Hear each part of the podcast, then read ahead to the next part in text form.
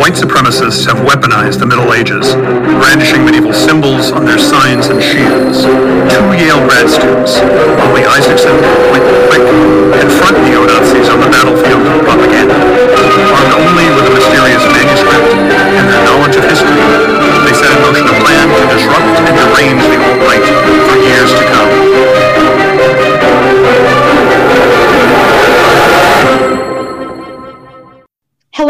and welcome to Media Evil, a medieval pop culture podcast, where we talk about how medieval and medieval inspired movies, TV, and books depict the medieval world. What did they get right? What did they get wrong? And what do they tell us about how modern people see the medieval past? I'm Sarah Ifft Decker, a medieval historian, and today we have something a little bit different. I'm joined by Phil Adamo, author of the recently released novel The Medievalist, for a conversation about medievalism in fiction and some of the real life challenges facing medievalists. So, Phil, welcome. Hi, Sarah. Thanks for having me. Thank you so much for joining me. And why don't we start by having you tell the listeners a little bit about yourself and your background? Uh, sure. I uh, am also a medieval history professor. I was a professor for 20 years and about three years ago retired. I did my graduate work at The Ohio State University. I specialized in church history and monastic history, and I've written books and articles on both of those, as well as popular articles uh, talking about the Middle Ages and other things. When I retired, I decided to focus on fiction, and that's where this uh, book came from. Uh, mm-hmm. The Medievalist, I think, contains lots of my my own experiences as a medievalist and my own sort of observations and reflections on mm-hmm. what to be a medieval scholar, and especially in this particular time in which we live. Yeah, and that was certainly one of the things that really intrigued me hearing about your novel is that, of course, we get a lot of representations of uh, medieval history, of academia, of medievalists in particular, which are most of the time not created by professional medievalists and who don't have that particular insight into the field. Right, right. Thanks for that. But in addition to that, as the sort of context of the novel, I'm also interested in the plot, which is based in, uh, mm-hmm. unfortunately, some of what's going on in reality. In, in the real world, there are white supremacists, neo Nazis, and others who have decided that for them it's a good idea to co-opt some of the mm-hmm. narratives and symbols of the Middle Ages and use that to create a kind of identity for their group, to coalesce the group, to give them something to hold on to. Unfortunately, this identity that they're creating using the Middle Ages is completely wrong. Uh, yes. It, it, tries to present the Middle Ages as an all-white society, mm-hmm. as a society that doesn't encounter people of color at all. And it's, of course, that's the agenda of the white supremacists. But people who study the Middle Ages, professional historians and others, know that that's just not the case. That that's absolutely yes. a false narrative that they're constructing. And so I was fascinated by that that story that's going on in real life, and thought that it would be a good um, a good story to present in a in a fictional setting as a sort of novel. Um, where the the good guys, the medievalists, are trying to fight the bad guys, the neo Nazis, and trying to correct this error that takes place in the book uh, which is an mm-hmm. error like something that's happening in, in real life. The idea that the Middle Ages is somehow an all white commodity that can be used for whatever purpose you want. That's just absolutely wrong. And that's one of the main themes of, of the story that I'm trying to tell.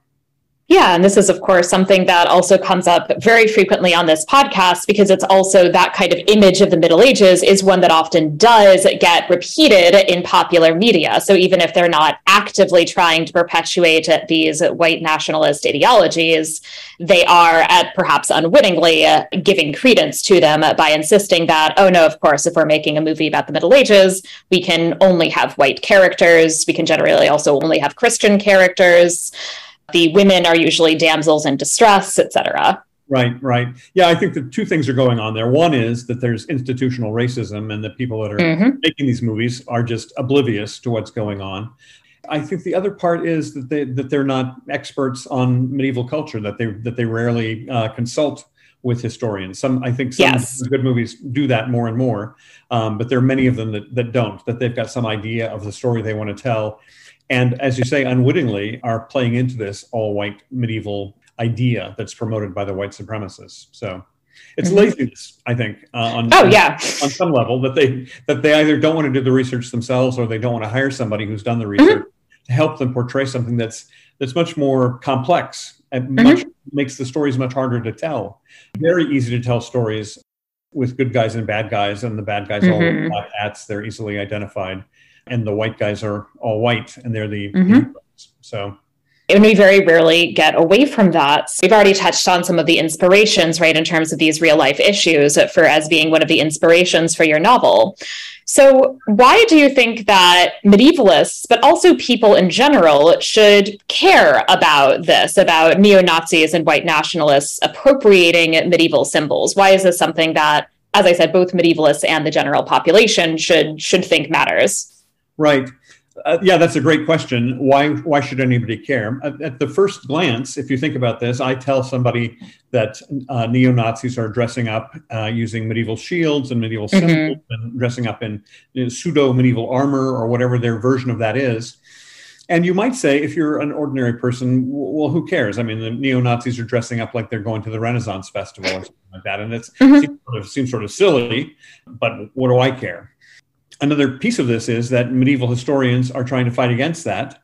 And you might mm-hmm. say, well, why do I care about that? Um, first of all, I think that for the general population that doesn't think about it very much, medieval studies and medieval history seem sort of frivolous. It happened a long time ago. It doesn't really impact anything that, that's going on now. Why are they sort of worried about the neo Nazis doing this? Who, who cares if the neo Nazis are doing this? It doesn't really change anything in terms of medieval history if that's where you're at. And I think both of these attitudes are problematic. First of all, I mentioned before that the, the neo Nazis are trying to create a sort of origin story for themselves, a kind of mm-hmm. identity myth. And the stronger that is, the more they believe in that, the stronger their group becomes.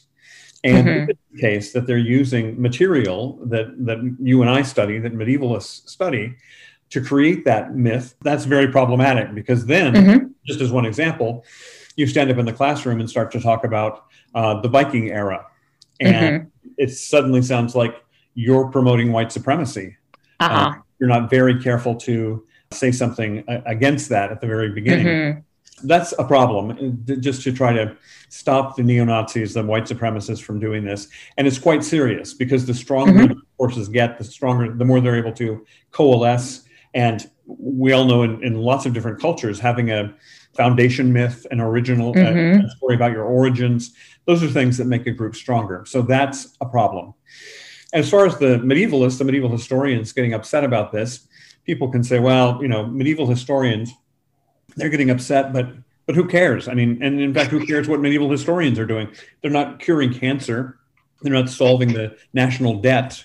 Um, this is a sort of frivolous extra thing that you might study, and it's quite, you know, might be quite interesting and quite fun, but it's not as serious as a lot of other things that professors might do or that that intellectuals might do in the world. It's sort of on the periphery. It's it's mm-hmm. it's frivolous is sort of the best word that I think. I think lots of people have that attitude, and in fact, you and I know that there are all sorts of things that yes. come directly from the Middle Ages that affect mm-hmm. the culture that we have today. Absolutely. Uh, things like things that are in the economy and in, in the learning institutions that we have, in the kinds of governments that we have, and in the attitudes that we have, in particular uh, about race and white supremacy. There are all mm-hmm. sorts of direct links. If we know the sources of these, we can understand better understand our own world, uh, the world in which we live. So that being said, now it suddenly makes more sense that medieval is mm-hmm. a story to be told correctly and not yes. or not uh, adapted, not co-opted, not an mm-hmm. entire fantasy that just supports somebody's idea about what the world should be. There's a real idea about what the world is, and medievalists are part of um, one part of contributing to that picture of what the world is like.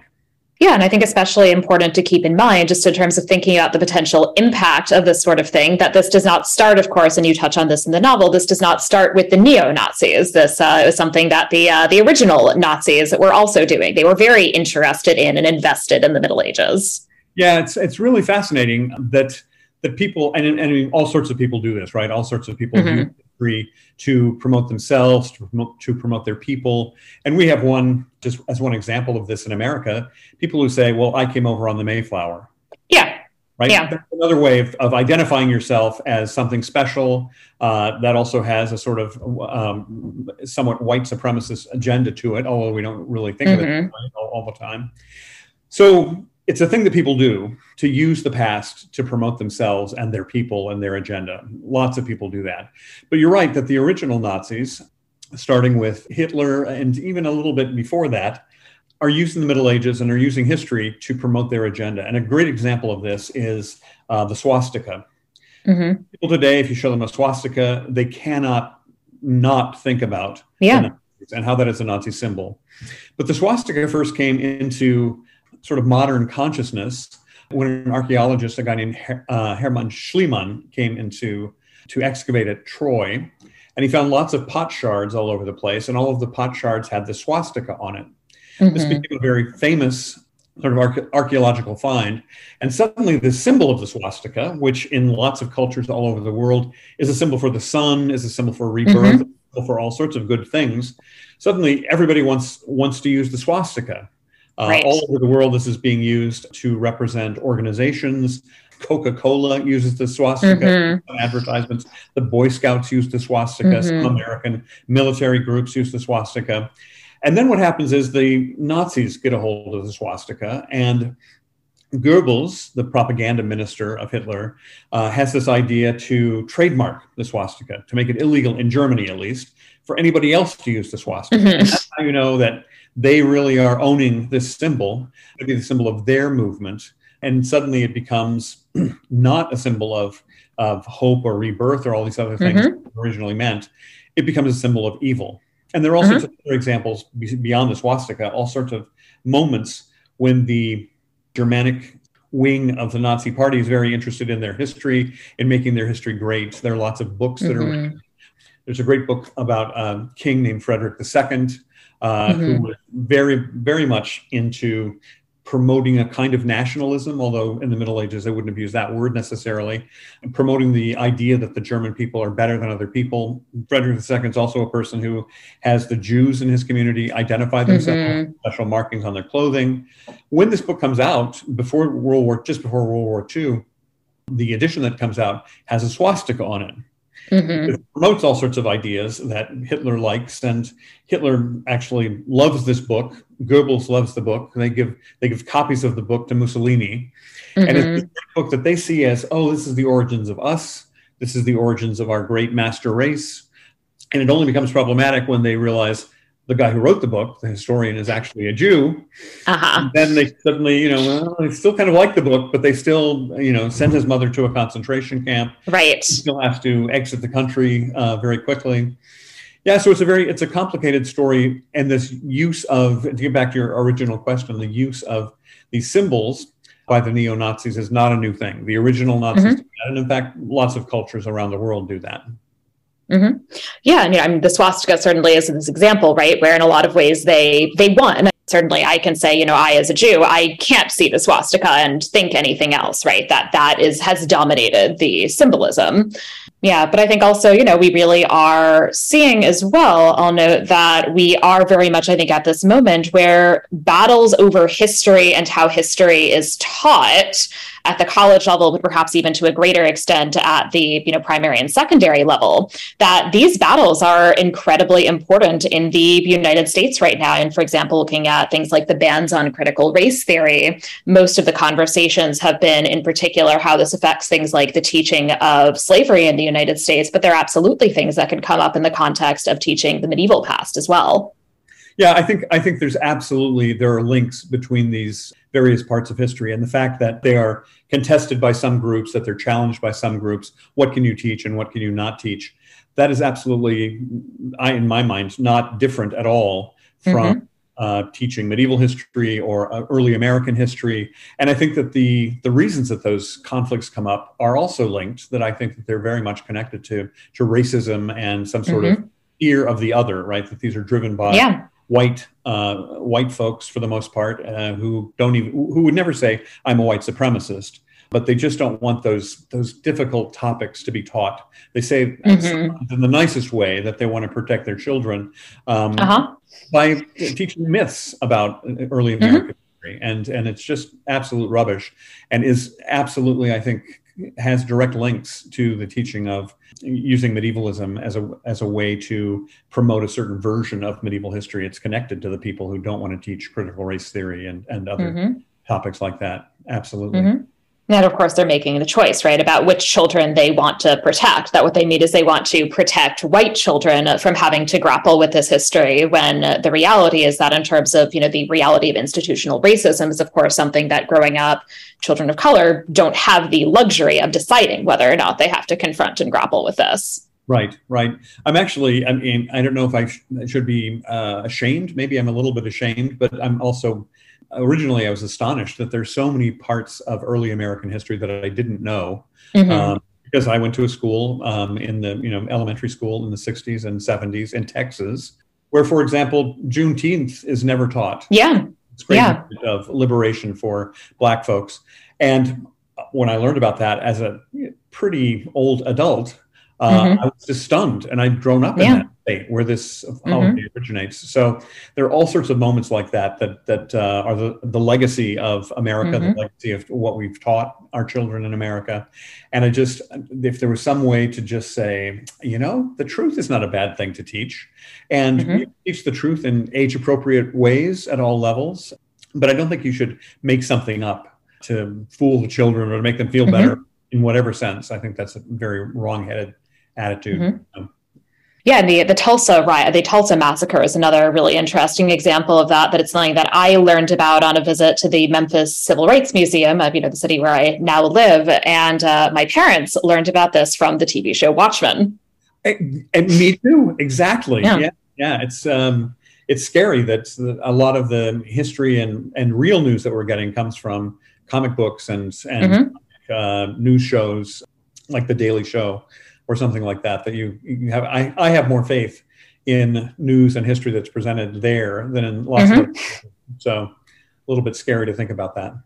Yeah but of course raise a lot of additional questions about uh, our about you know people's responsibility as educators and as in your case as media creators with that, I wanted to kind of lead into you represent a couple of interesting intellectual debates in your novels. So, that one that really stuck out to me is the conversation between professors Stark and Kantorovich, which is essentially about whether or not scholars can be activists. And then later as well, a debate between our, I would say probably our main characters, the two graduate students, Quint and Isaacson, about freedom of speech, the value of reason in combating hatred and bigotry.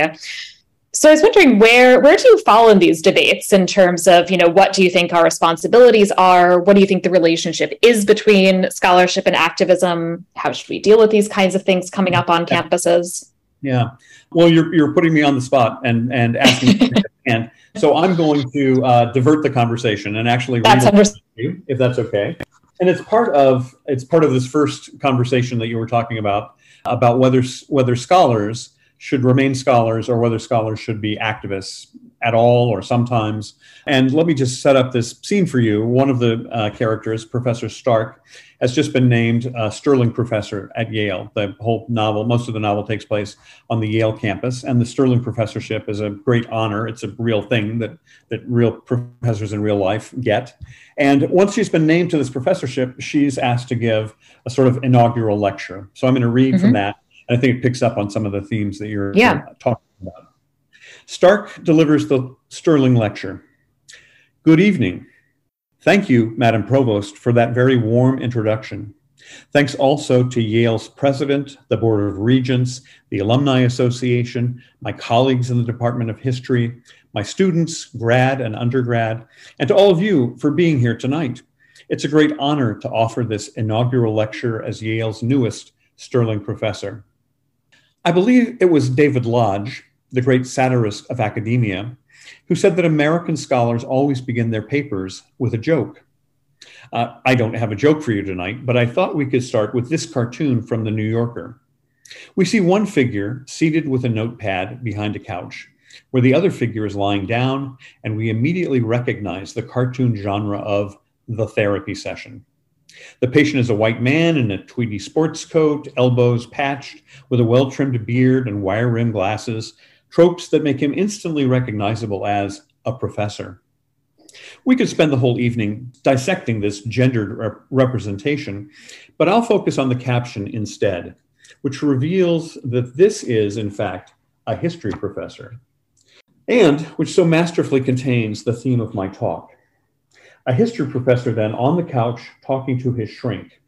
Here's what he says quote, Those who fail to study history are doomed to repeat it. But those who do study history are doomed to stand by helplessly while everyone else repeats it. it. This is actually a bit long for a New Yorker caption, but we can forgive this, I think, once we realize everything that's at stake. The caption needs the opening clause with the full quotation from George Santayana, so familiar to us all. Those who fail to study history are doomed to repeat it. Uh, you may not know this, but Santayana's actual quotation was Those who cannot remember the past are condemned to repeat it. I'm thinking some history teachers amended the quote to encourage their students in the discipline. Either way, Santayana's words offer hope. Without saying as much, he promises that if people would only do so much as study history, then the human race actually would not end up repeating it. One presumes that the history Santayana hopes we will avoid is all the bad stuff war, poverty, oppression. Surely he would find it okay if humans repeated the good stuff acts of charity and kindness, the spread of brotherly and sisterly love, universal health care, and student loan forgiveness. No, it's quite clear to us what Santayana means, not the least because his quotation is so overused as to become cliche. The comic turn in the caption, the surprise comes in the subordinate clause, which offers the historian in the cartoon, and indeed all historians, the cold slap in the face that is the reality of our profession. Those who do study history are doomed to stand by helplessly while everyone else repeats it. Ouch. I'm certain that each of you, professors and students and lovers of history, has had at least one moment in your lives where past events so clearly resonate in the present that we don't stand on the sidelines astonished that those around us don't see the similarities between then and now. Don't you know that internment of minorities has happened before? We cry out. Don't you know where such policies led in the past? Don't you remember that demagogues of the past, exploiting people's fears, have led us to fascism. Can't you see that is happening again? Our times, perhaps all times, are rife with such moments. Historians who know about human behavior in the past because they've studied it deeply are rightly frightened, outraged, and exasperated when our fellow humans fail to see what we see. We feel doomed to stand by helplessly while our fellow humans allow the bad stuff of the past to happen again and again what can we do? It's very tempting, especially for our younger colleagues and our graduate and undergraduate students, to be drawn to activism, to see the intellectual training you've received as historians as preparing you to change the world. Let me lay my thesis out very plainly. Don't do it. The simple version of my thesis is that you must avoid mixing scholarship with activism, that such mingling of discipline with passion can only lead to disappointing results. But like many theses, this one is more complicated, and I hope you will stick with me as I lay out my argument. I offer three reasons for why I urge you not to mix history, historical scholarship with activism. They are ambiguity, presentism, and contingency. Let me speak to each of them in turn. First, ambiguity. By ambiguity, I mean the conflicted feeling that will live in the scholarly audience when scholarship mixes with activism and vice versa. Don't think for a minute that historians do not cultivate audiences.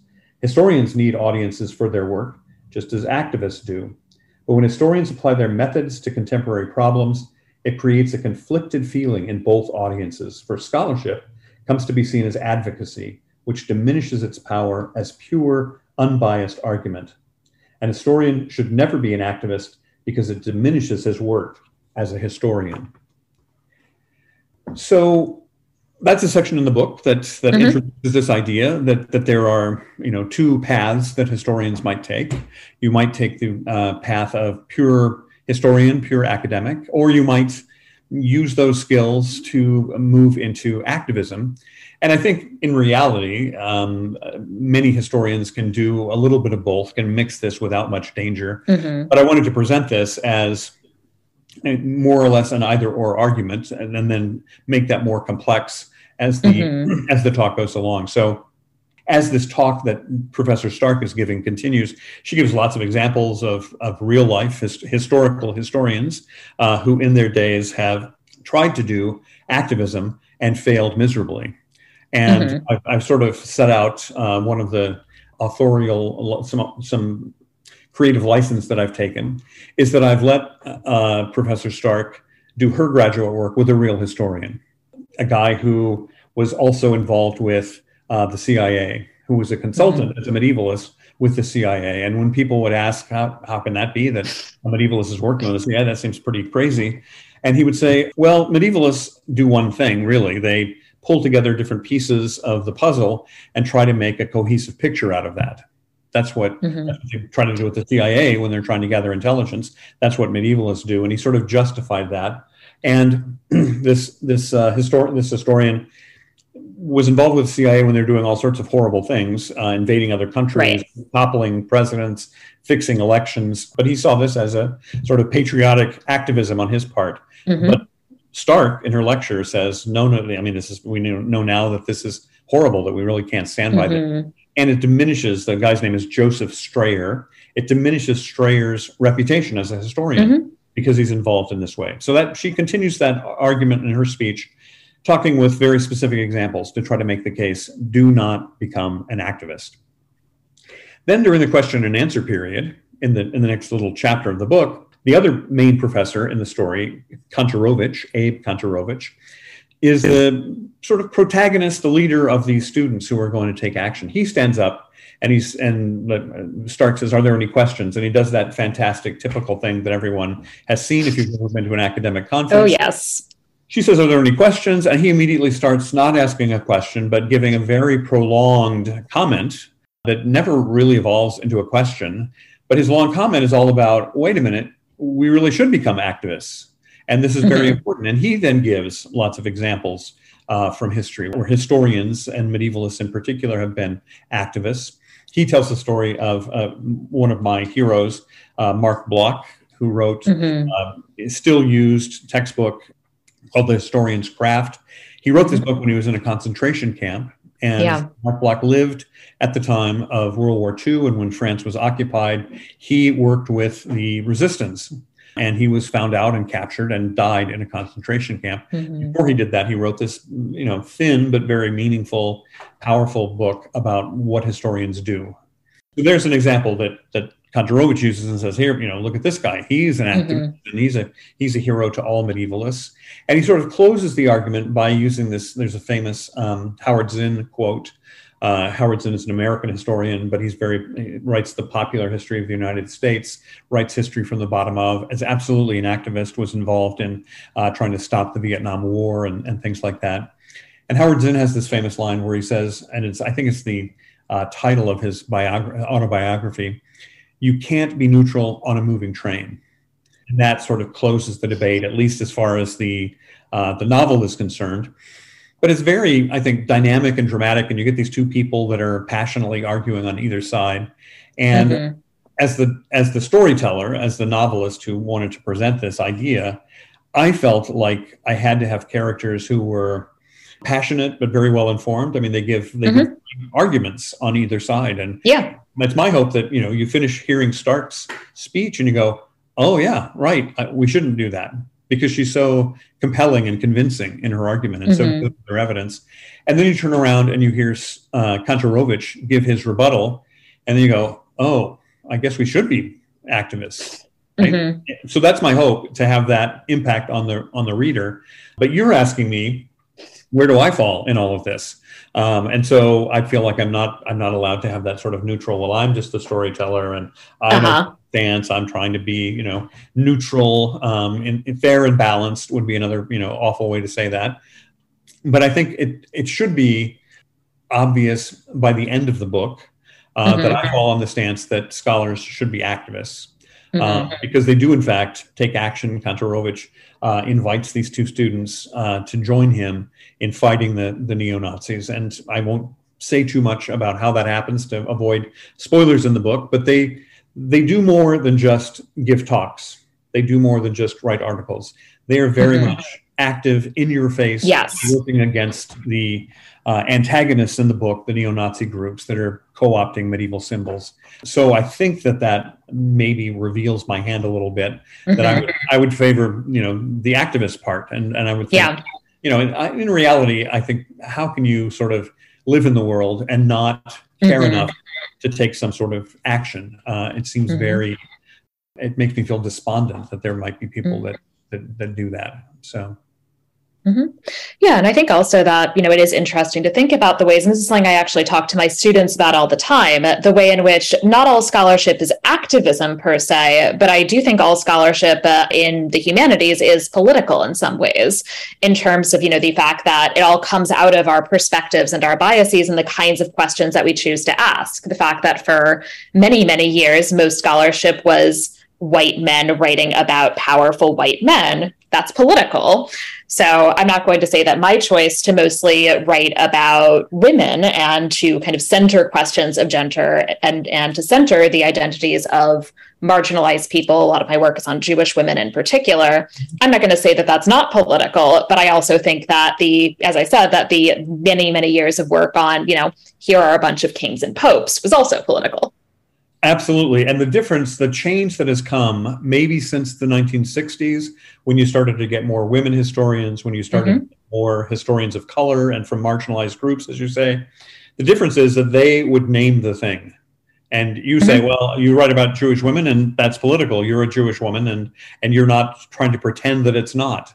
And mm-hmm. I think that the danger and the sort of great failing of history that came before those that time mm-hmm was that it's mostly white men doing that history, writing his, yes. history of white men, and they're presenting it as if it is the unbiased, unvarnished truth, as if this does not mm-hmm. come out of some bias that they have. Right. Um, and now it's very hard for the for the white male historians to get away with that. I mean, you can't sort of, and some some still try, but I think that that uh, the the overwhelming voice that is won is the voice that says let's just be honest about what's going on. Mm-hmm. We, we all come to this from a perspective, from a point of view, and let's put that out there at the very beginning and then be aware of that, right? And that doesn't mm-hmm. mean that you're going to lie about what happened or that you're going to make something up or that you're going to be so biased that the that the history that you're telling is useless because you're going to want to present fair arguments from both sides even if you are trying to hold up populations and histories that have not traditionally been told as often as they as they might have been. So mm-hmm. it's very it's it's complicated, but I think it's much it's much better now. And I think the white male historians are on notice that you can't just get away with saying, yeah. well, here's this is this is the real history and that mm-hmm. other stuff is in, maybe, yeah, maybe it's interesting, but it's sort of on the periphery. Mm-hmm. I would never center, as you say, center a group of people like Jewish women and and tell the whole history of the world from the point of view of Jewish women. But lots of historians are trying to do that, and they say, why the hell not? Uh, mm-hmm. It's it's no better yeah. or worse than centering everything about the actions uh, in history around the actions of white men. So mm-hmm. uh, I do think that there's been a turn in uh, in how history is written and the expectations we have of history, um, and I think for the better. So. Mm-hmm. And in your novel, we see a lot about the about the discipline of history, as well as the kind of particular conflicts and challenges that we see within medieval studies, right? So that there are conversations that happen around you know the the realities of mansplaining and the you know comment rather than a question which you know does come from you know a man speaking to a woman at in a conference setting which is something i have seen and been on that end of many times and also then on the you know perhaps kind of like bigger and more dramatic end you talk about the uh, the group medievalists of color and the critiques that they leveled against ICMS Kalamazoo and the kind of choices they made about which panels ended up getting approved and kind of charges being made that the panels being organized about race by scholars of color were much less likely to be approved than other kinds of panels and even by uh, panels about race, but that were organized by white scholars. Right. So why did you think that it was important to to bring in these internal tensions and offer also a story right that's ultimately more complicated than here are the you know progressive medievalists versus the neo-nazis Why did you think that including these uh, these tensions within the field and between people who probably all see themselves at least as being progressive and at least not certainly not white supremacists right. uh, in this story? Yeah, that's a great question, and I guess the the simple answer is I am a great fan of irony. Uh, mm-hmm. And if you look at the whole story of what's going on in medieval studies now, one part of it is this part that, that is the maybe the main thread of the novel that medievalists, medieval historians are fighting the neo Nazis. And in that sense, it's a very anti racist book. And you can clearly see that the medievalists who are fighting against the neo Nazis are the good guys. They're the heroes of the story. But they're also complicated characters. Mm-hmm. Uh, one of the characters is a black uh, grad student who's a little bit older. Quint is his name. And Molly, the younger grad student, is a white woman. And she appears on the campus and is, you know, very excited to be at Yale but she ends up studying, she ends up uh, sharing a study carrel with Quint, which she didn't realize was going to happen. And when he shows up, she looks at him and she said, Well, you're a medievalist, really? But but you're black. Mm-hmm. And so there's immediately there's a sort of attitude that's presented that I think has happened. I'm, I'm yes. sure it's happened to many uh, medieval scholars of color. That people are surprised by that. That people automatically, mm-hmm. uh, it's a European area of study, uh, which it's not but you would expect mm-hmm. people descended from Europeans to be the ones studying that. So that's that's one piece of it that makes makes it very complicated. And the other piece, you mentioned the Medievalists of Color, which is a real organization that has had real yes. of of the larger medievalist clan. And they have said, you know, pointed out that when we try to get papers accepted to this conference, there's a much lower percentage of the papers mm-hmm. scholars of color than from the white scholars. And the topics are much uh, lower percentage of topics about histories of people of color than the white histories of people, mm-hmm. white folks. So they've really pointed this out. And I thought, well, I want to have an anti racist novel, but I want the characters to be complex. And in fact, mm-hmm. it, that was made easy for me because the characters in real life are complex. Yeah. Uh, there's this real argument going on between the medievalists of color and other, um, I would say, allies of theirs who, who feel the same way, and the establishment of medieval studies. Mm-hmm. Um, and even the you know the establishment of medieval studies in America is very much like a lot of things the story of America that it's mm-hmm. dominated by white dudes in the beginning. Mm-hmm. And the funniest story that I just love uh, to uh, love listening to and love hearing it is that the the very prestigious uh, journal that the earliest medieval association created, the M- medieval medieval Association of America, created a journal, a scholarly journal that is still, you know, the, the flagship of, you know, the best medieval journal that you can be in. Many people mm-hmm. And it's in and the title, the name of the journal is Speculum. Mm-hmm. And I try to imagine, okay, speculum is just a Latin word. It means mirror. And, mm-hmm. and these all these white dudes who are coming around and trying to think of a good name for their new journal might say, well, speculum, that means mirror. And our journal is going to be a mirror on the past or how the past reflects on the present. Or, you know, they probably had great ideas for how speculum was the perfect name for their journal. I don't think any of them went home and asked their wives, you know, what uh-huh. you because then they would have said, wait, you know, that's a tool of gynecology. And, you know, that's mm-hmm. that has a very different meaning for women scholars. But I, I have in my imagination no women scholars around when they were mm-hmm. doing it. So, right. Okay, so that's an example of how sort of innocent white male uh, dominance comes up, you know, creates a sort of comic effect. And there are, you know, many other examples of this. So I think to get back to your question, why is this in the book? It's in the book because the medieval environment, the, the medieval stratosphere of all the different kinds of people in there, is full of irony. And I think mm-hmm. that people who would say, well, I'm not a neo Nazi and I hate the fact that neo Nazis are using medieval symbols. Some of those people are going to turn right around and go to a conference and say, mm-hmm. well, these are the good papers, all the ones that are traditional. These are the papers that are sort of on the fringe, papers that maybe read documents in a different way, papers that maybe don't even use documents as evidence. And we can't really have that at our prestigious mm-hmm. conference. And as it turns out, those are the pa- papers that are written by women and people of color. And I think the mm-hmm. same the same things happen uh, in terms of institutional racism, where hiring is concerned, whether mm-hmm. it's people of color, where decisions about promotion and tenure um, mm-hmm. have all sorts of institutional racism that's reflected. And that is a problem. And so I wanted to make, you know, in the same way that I think any any good story that has a hero makes the hero complex in some way. Mm-hmm. He has a, um, you know, all sorts of problems. He's a bad husband. He's a bad father. He's an alcoholic. He's, you know, no hero mm-hmm. is purely like, and even even when you read Superman comics today, Superman is not as pure as he was when he was, you know, first introduced. So to make the heroes complex, to make a more complex story, to make a, a story that's full of irony while it's also trying to be an anti-racist anti-racist story, that was important to me to include all of that. Mm-hmm. Mm-hmm.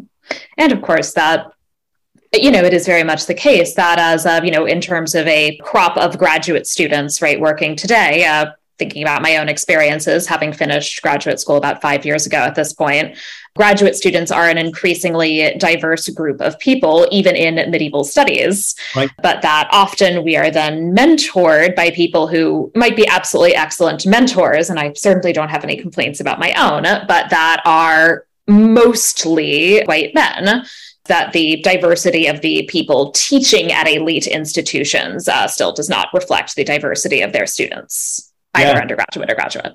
Yeah, absolutely. And for, for myself, I mean, I've, I've, mentioned a couple of times this is not a visual medium that we're working in with your right. podcast, but I will say again, I'm a white dude. And when I was in graduate school, I was taught, I had a fantastic advisor at Ohio State uh, who was another white dude. And mm-hmm. he was fantastic in every way. But every once in a while, even though my own consciousness had not been raised that much when I was mm-hmm. in school, I started in 93 and finished in 2000. I would hear things every once in a while where he'd say, Well, we don't need to talk about race in the Middle Ages because race is a construct from the 19th century. And uh-huh. they would never have used the term race. Mm-hmm. And, you know, some some part of me would be kind of questioning that, like, uh, but mm-hmm. saying that there are, you know, we know that there are um, Saracens, quote unquote, right? In the mm-hmm. Crusades, Western European people meet meet darker skinned people uh, if mm-hmm. it's only in the battle of in, in the middle of battles or in the middle of occupying their countries but they don't have any idea about race this was my advisor's uh, mm-hmm.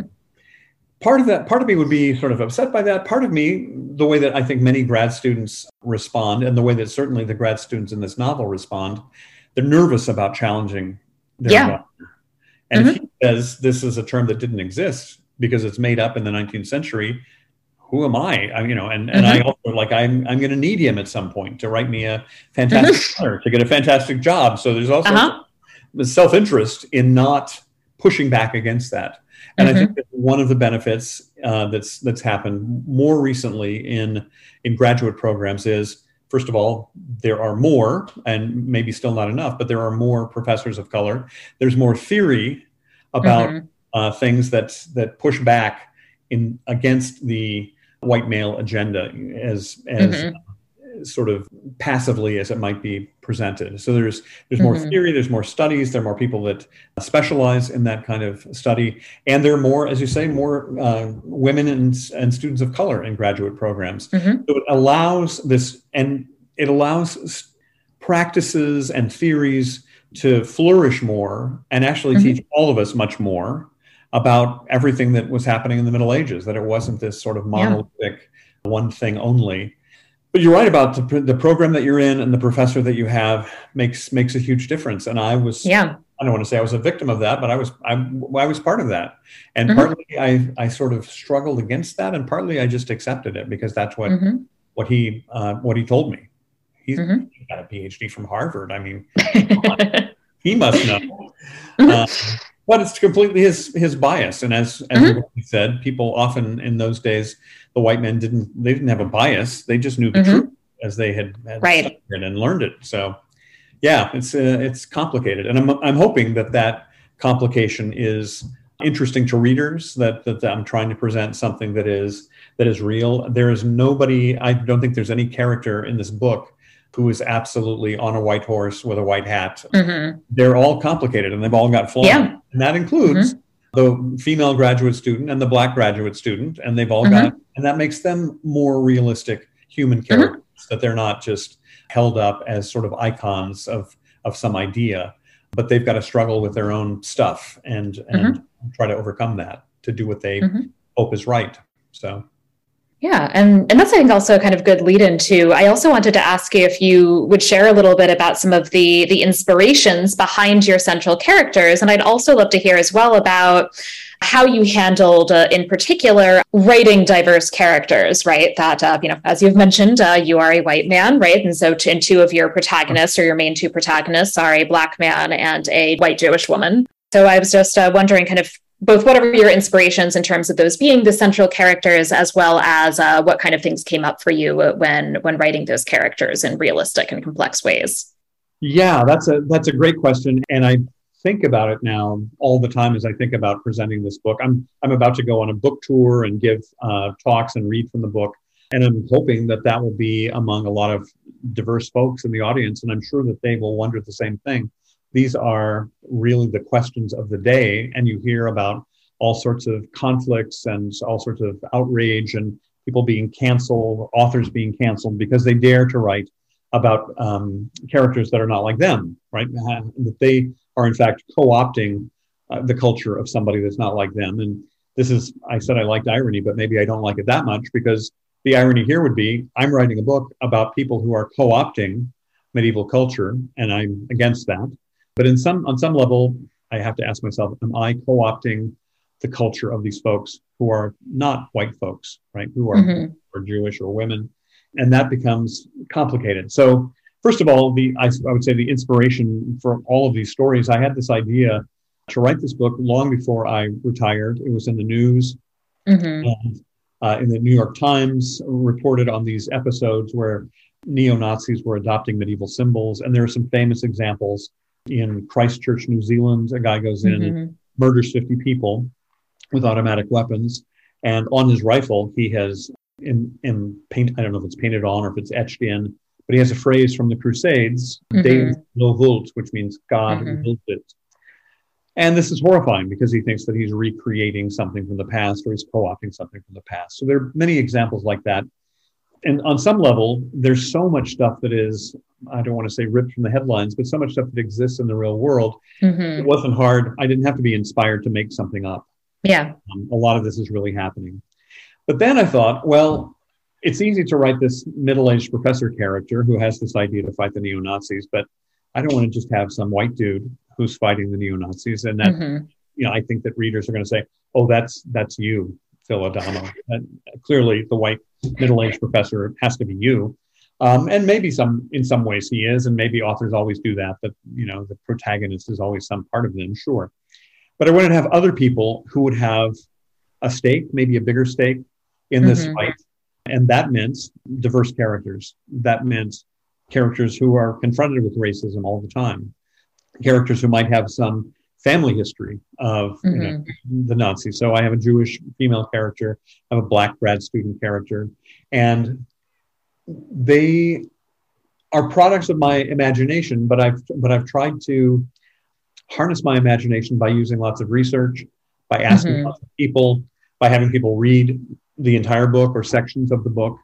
And not that, you know, if I I don't want to say I I showed the guy to my black friend and he said it was okay. I don't think that anybody represents, you know, mm-hmm. the entirety of their population or their group. So it's not that, but I have tried to check in with people and and mm-hmm get responses from that. So that's one piece that's going on.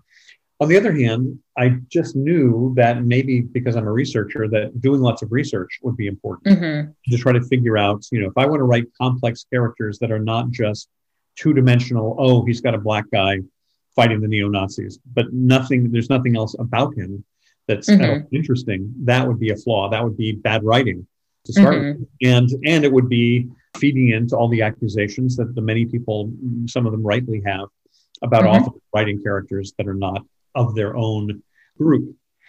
So, one place, I'll give you a, a great example of a place that was very helpful to me in writing the book in terms of um, doing research.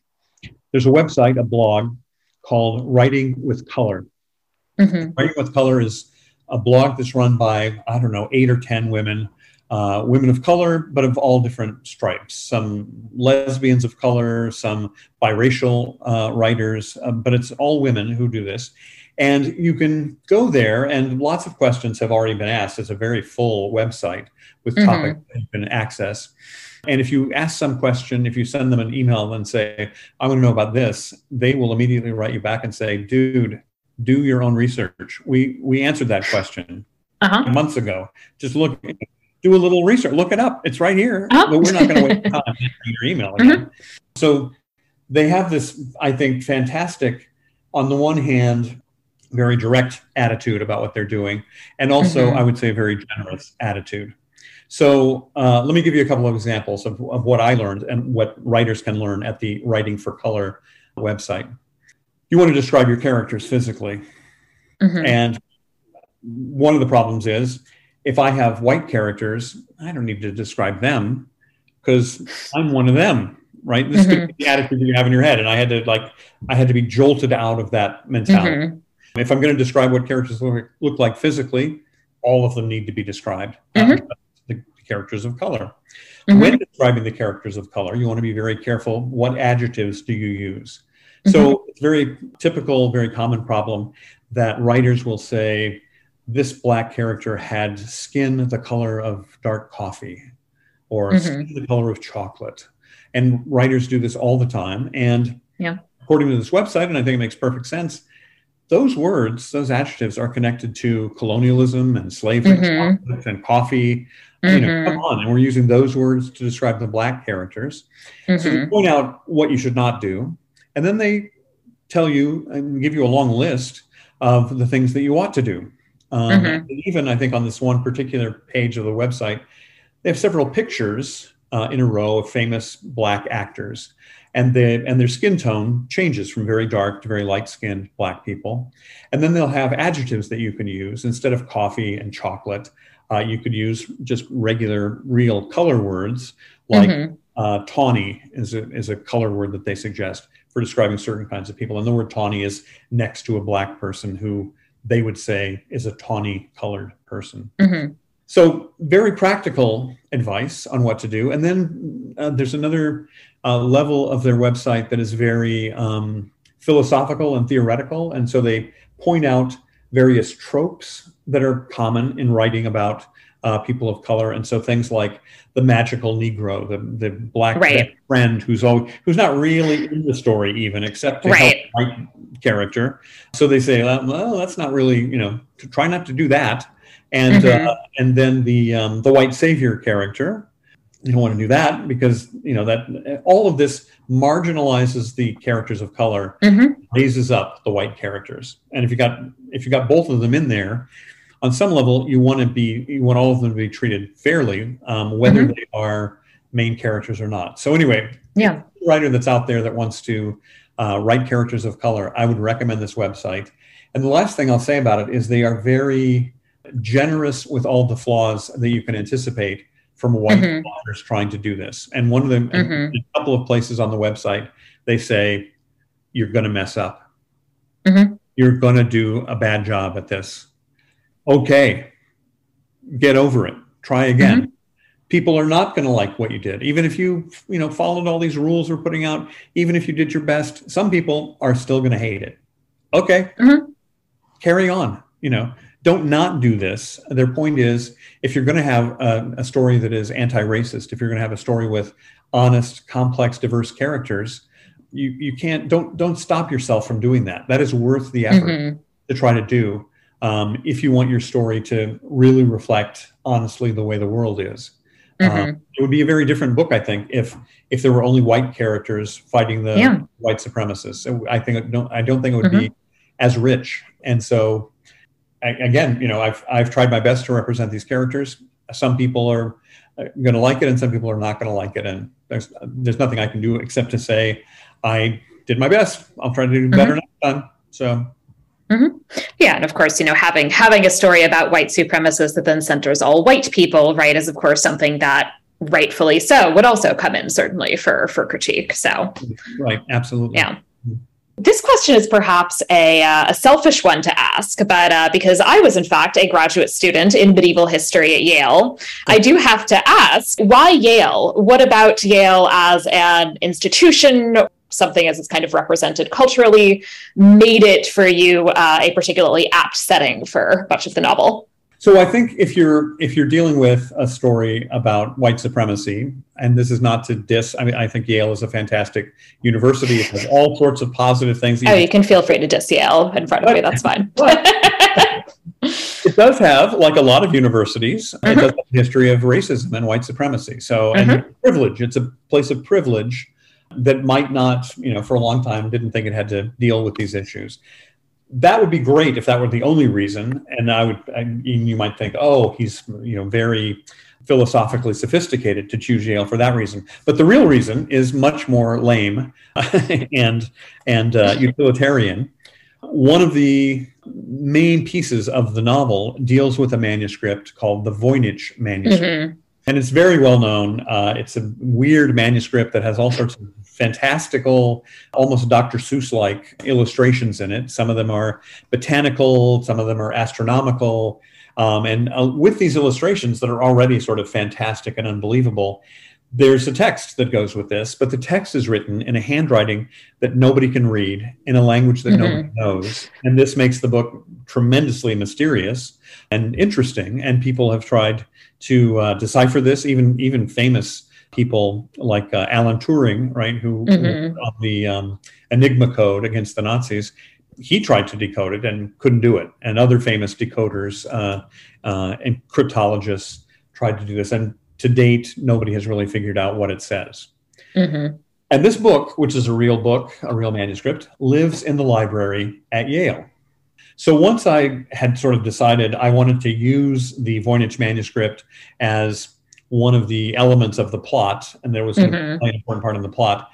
And the Voynich manuscript is at Yale. I thought, oh well, we'll just put the whole thing at Yale, and then mm-hmm. my grad student characters and my professor characters will have access to the Voynich manuscript. Mm-hmm. They will travel from Houston to New Haven to look at it. You know? Mm-hmm. So it was a very practical decision uh, as well.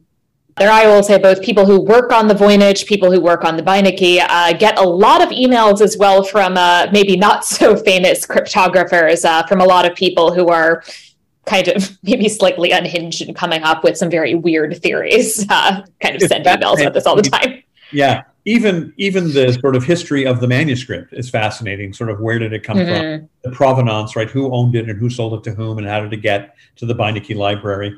But the theories about what it is are just so varied and so crazy. Um, yes. So, so people have said, well, it's in Latin. No, it's in Greek. No, it's in Hebrew written with Arabic characters. No, it's in this language or that language. Uh, it's a, a, substitution cipher. So one letter equals another letter. If you could only figure out how that works, you could, just like the little cryptogram in the newspaper, you could figure out what the whole manuscript said. It's that kind of uh, cipher. Mm-hmm.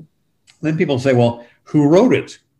Oh, well, this is clearly a, a, a story, a, a, book that was created by the Mayan Indians. No, no, no. It was created by uh, Jesus, which and he gave it to Judas as a sort of secret message. No, no, no. It was written by aliens from outer space. And so there's all of this like just wacky stuff mm-hmm.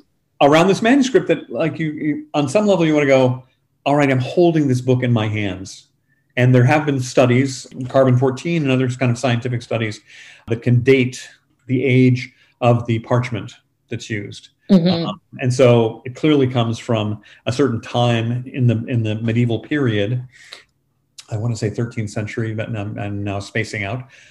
So it had to be written sometime after that. Some some people, another fantastic one is that Francis Bacon, the supposed author of all of the works of William Shakespeare, Francis mm-hmm. Bacon, who was a theater guy, made this as a prop for a play. Now, maybe, but you know, if you look at this, is a very complicated set of a lot of work. It's a lot of work for a prop. Um, but people have that idea, and, and also partly because of that, the sort of mystery and the goofiness of all of the ideas around the Voynich manuscript, that made it an interesting tool in the story. Mm-hmm. That the grad students come up with this idea that they can use the Voynich manuscript to reveal some truth in the story and that that, will, that truth will be taken up and it will derange the mm-hmm. neo Nazis in some way. So.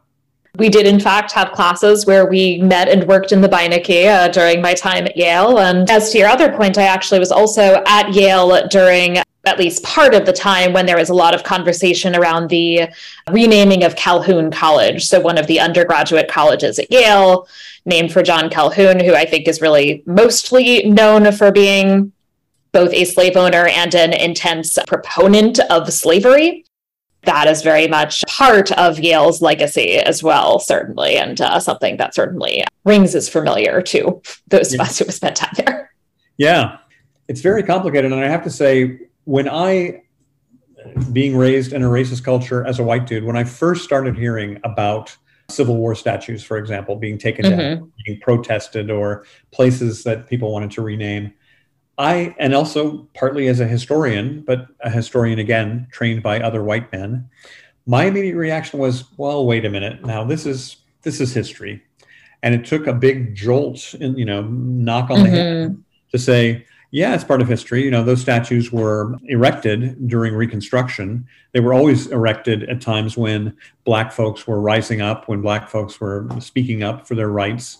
That's and a lot in the 1960s, right? Yeah, yeah. So so it's sort of once you learn that, then you go, oh, take the damn statue down. Mm-hmm. Of course, rename the building because yeah. all done for their own nefarious purposes to try mm-hmm. once again in a very public way try to oppress black folks while you're standing there saying oh but this is just history there's you know there's and there's nothing political about history we're just on which is just mm-hmm. nonsense which is just bs so yeah, but I but I have to say that these are uh, for myself at least. I'll speak for myself. I think that these awakenings are very personal and happen at different times. I didn't. Yeah. I, I you know the the Civil War was called the War of uh, Northern Aggression, where I grew up in Texas. Mm-hmm. And Robert E. Lee was a great hero. And there's a mm-hmm. high school, a sort of rival high school where I grew up in San Antonio was was, was called Robert E. Lee. Mm-hmm and I went to, maybe not much better. I went to Douglas MacArthur High School. So uh-huh. there are lots of there are lots of military bases and Air Force bases. Mm-hmm. In, so there was this sort of trend to name the high schools after famous uh, military leaders. And then you sort of hear, well, okay, Robert E. Lee was uh, he was a Confederate and he left the United States, but he was still a great general. Uh-huh. And, and then you learn, well, no, he wasn't first of all, he lost. He lost. Not that great. so he couldn't have been that great.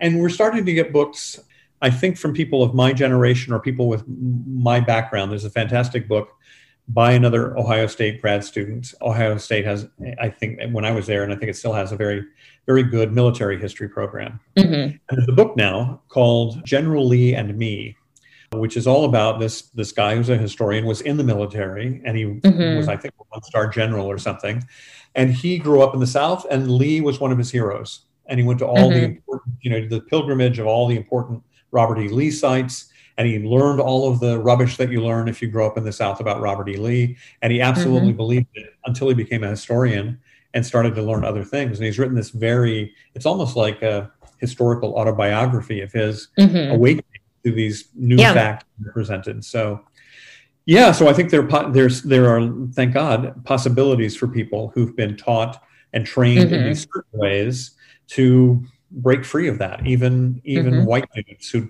who who have no don't necessarily have an advantage for breaking away and doing that. Mm-hmm. Right? It would be yeah easier. I would I would continue to enjoy my privilege as a white man if I if I didn't uh, disrupt these stories that I've been taught and it mm-hmm. makes it more complicated once you learn the truth about about these things. Yeah, mm-hmm.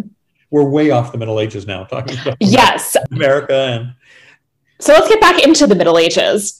One of the things this podcast usually does is take down moments where media tends to get history intensely wrong and often seemingly for no particular reason.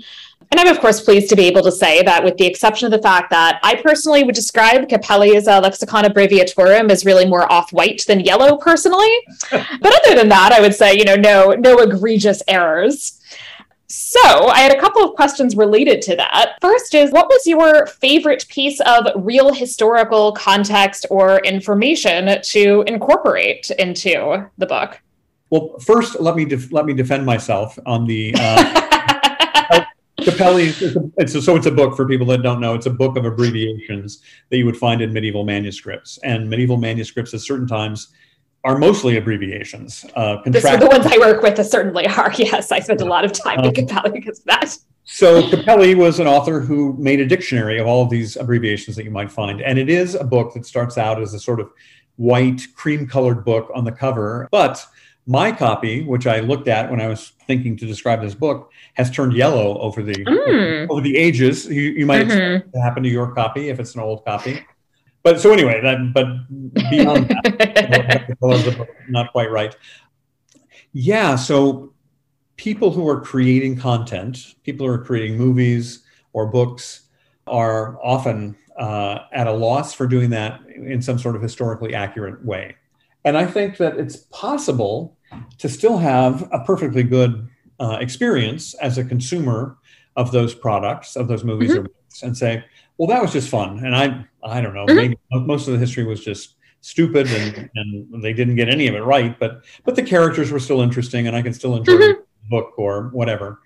But I think there is, a, you know, a large audience that has, I don't, mm, higher standards is that the right word, or greater expectations mm-hmm. of, of work of historical fiction ought to bring to them, and they, yeah, they have greater expectations of their of their authors, and so you get um, who? Oh gosh, who was the woman who just died? Hilary um, Mantel, right? Who wrote the the book? Um, Wolf Hall is the uh, the one that for me first comes to mind, certainly. Right. So you read Wolf Hall and you think of Hilary Mantel writing that, and it just seems like as even as a trained historian who knows a lot about that time period, you think, man, she's really she's got it going on. This is just there's nothing that rings false here, and that mm-hmm. gives a different sort of feel to it.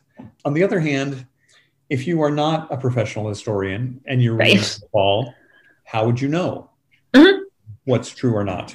And one of the difficult things, one of the dangerous things, is that sometimes people who are creating this content will create something that on the outside sort of looks real, right? Mm-hmm. If you're watching Braveheart and William Wallace, they're all sort of they're all sort of dirty because they're mm-hmm. up in the north of Scotland and and they never washed their clothes and they never you know took a bath. And we know that that's all just sort of ridiculous rubbish. Right. But you say oh well that that's what the middle ages look like right? Mm-hmm. they use a certain filter on the film to make it look darker because it was the dark ages. Um, ah yes the medieval gray filter. Yeah, as if you know the, i mean the sun and the moon and the atmosphere worked pretty much the same then. In fact you would probably have right. skies then uh, because there wasn't all the pollution that we've since mm-hmm. So, so those ways that they sort of subtly try to say this is what the Middle Ages look like, and if you're not informed, you're going to fall for that, mm-hmm. right? That this was a dark time, and therefore every scene is raining and gray in the background. And then all of a sudden, you'll see something in Braveheart, for example. This was just a riot when I was in graduate school and that movie came out. Kevin Costner's on his horse and he's trying to rally all of the troops to make the big attack. And all of a sudden, he cries out, freedom and he raises his freedom. And if you know something about the politics and the philosophy of leadership in that period of the middle ages and about who william wallace is he's not promoting freedom for all the serfs and you know peasants. I mean he's he's nobility. status. He's got some privilege.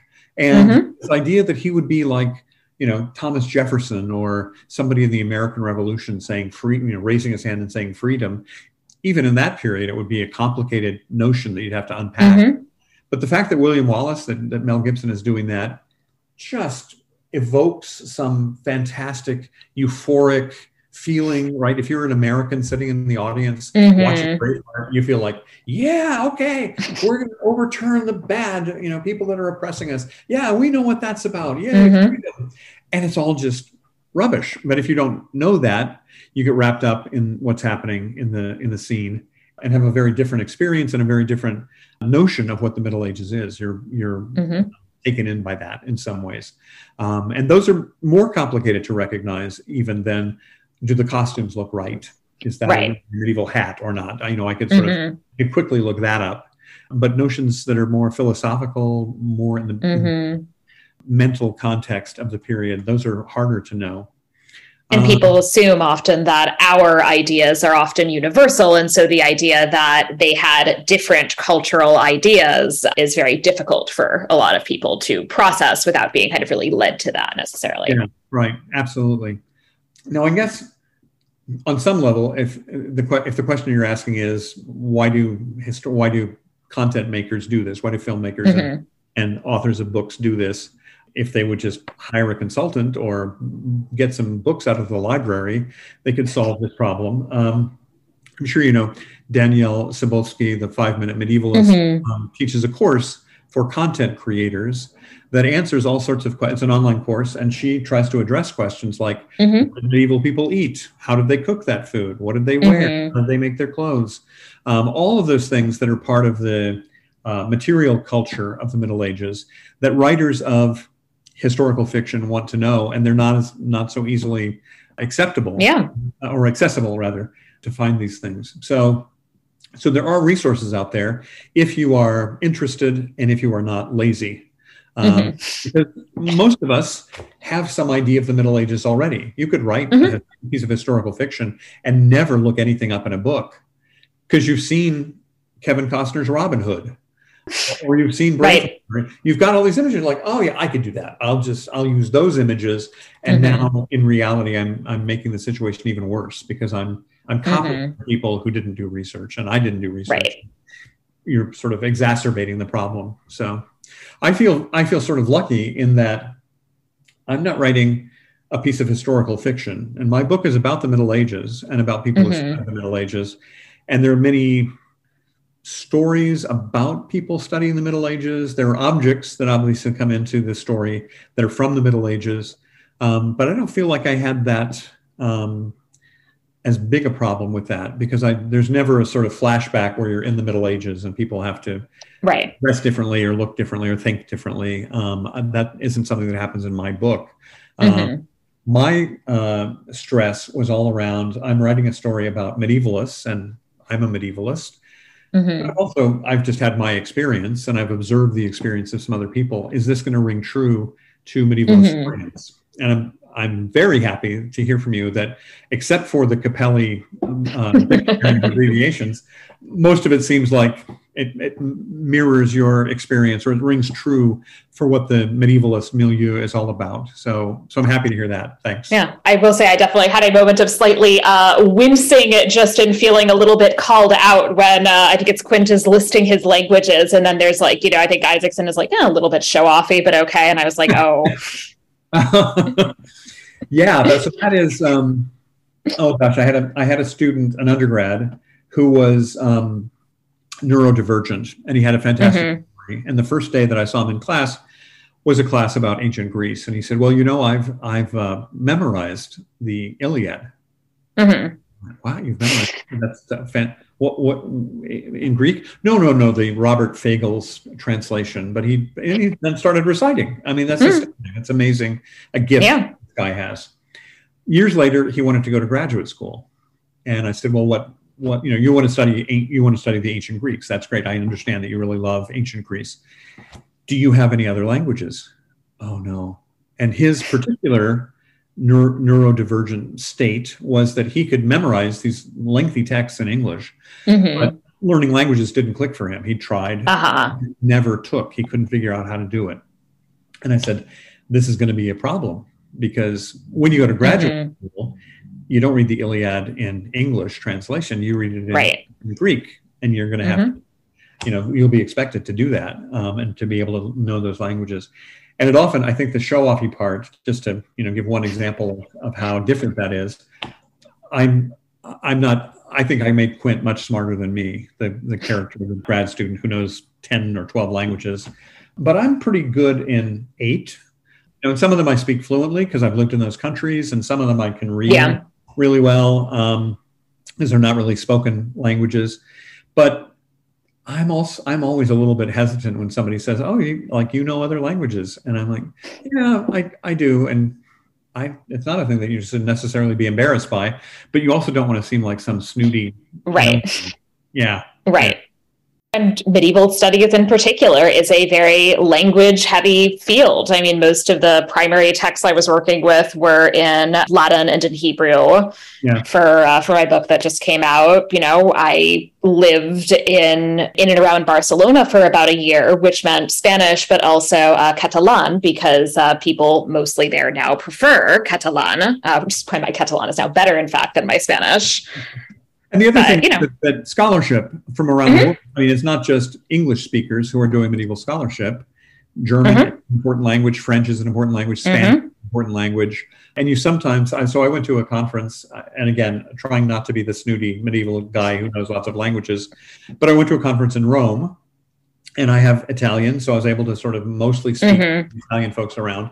But the session that I was in, um, I was the third, the last person to give a paper, but the first person gave his paper in Italian. The second person gave his paper in German, and the and I was the last one. I gave mine in English. But then you sort of have to make a compromise, and when the question and answer comes up, and you're you're going to ask a yeah. question, but not really ask a question. You're going to make a comment, right?